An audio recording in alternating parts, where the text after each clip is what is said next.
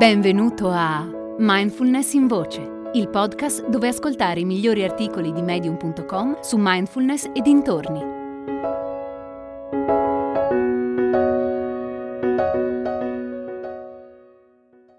Cinque consigli per migliorare la tua pratica di mindfulness di Marta Brzosco. Mediti da un po' di tempo Forse hai scoperto la mindfulness mentre partecipavi a un qualche ritiro o durante un corso in azienda. Qualunque sia stata la scintilla iniziale, a un certo punto hai deciso che praticare per conto tuo, con regolarità, era una buona idea. Ed è quello che hai fatto. Solo che dopo l'entusiasmo iniziale e dopo aver intravisto la vera natura dei tuoi pensieri e del tuo sé, ora sei a un punto morto hai la sensazione che in fin dei conti la mindfulness non sia così efficace come pensavi. Vorresti vedere progressi, ma ti è stato detto di non considerare la mindfulness come un mezzo per raggiungere un fine. Vorresti continuare a praticare, ma non sei sicuro di dove questa pratica dovrebbe portarti. Esistono un'infinità di libri sulla meditazione di mindfulness. Quello che voglio condividere con te sono cinque suggerimenti che mi hanno aiutato molto nella mia pratica. Se vuoi cominciare a praticare, considerali come una fonte di ispirazione. Se invece già mediti, considerali come delle dritte per sostenere la tua pratica. Il suggerimento numero uno è impara l'attenzione focalizzata. Nei corsi di mindfulness moderni è abitudine diffusa proporre diverse pratiche meditative. Una specie di menù degustazione dove puoi assaggiare un po' di tutto. Attenzione al respiro, yoga consapevole, mindfulness in relazione e così via. All'inizio questa cosa prende, ma col passare del tempo rischia di confondere il praticante. Penso che all'inizio di un percorso di pratica sia importante sperimentare diverse tecniche meditative, ma se dopo l'entusiasmo iniziale vuoi davvero coltivare una pratica che ti accompagni per tutta la vita, credo sia utile seguire un percorso più strutturato. Nella pratica meditativa buddista tradizionale, il primo passo verso l'illuminazione è l'attenzione focalizzata. Di solito questo vuol dire mantenere l'attenzione sul respiro per periodi di tempo abbastanza lunghi.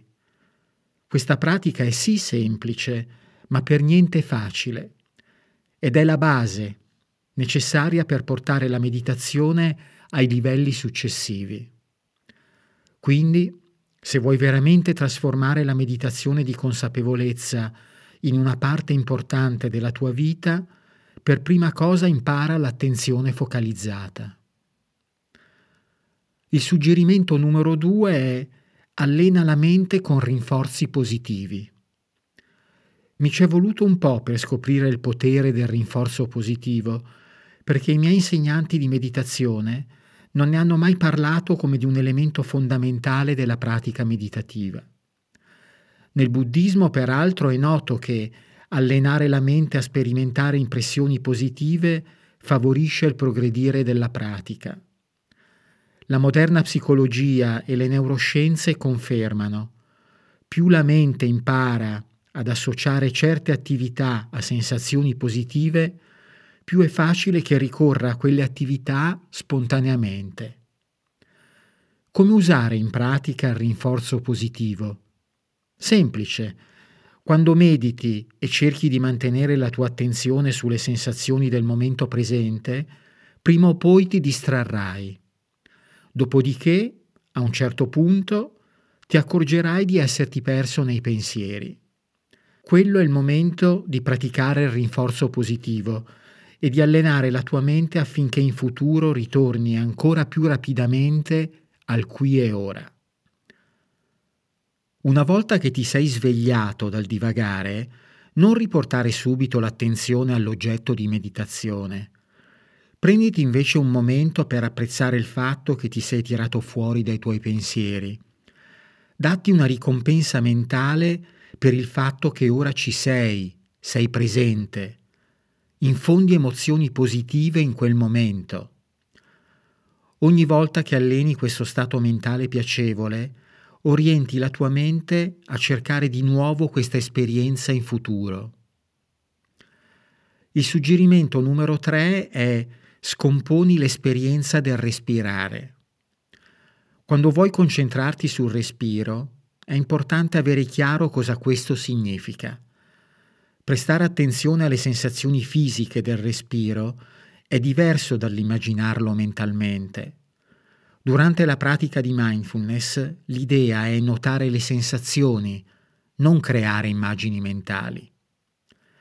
Per aiutare la tua mente a concentrarsi sul respiro può essere utile renderlo più interessante. Un modo per farlo può essere quello di osservare le diverse sfumature delle sensazioni legate al respiro, scomponendole in dettagli sempre più sottili. Scegli una parte del tuo corpo dove osservare le sensazioni del respiro. Molti insegnanti, ad esempio quelli della tradizione Vipassana, suggeriscono la zona che comprende narici e labbro superiore.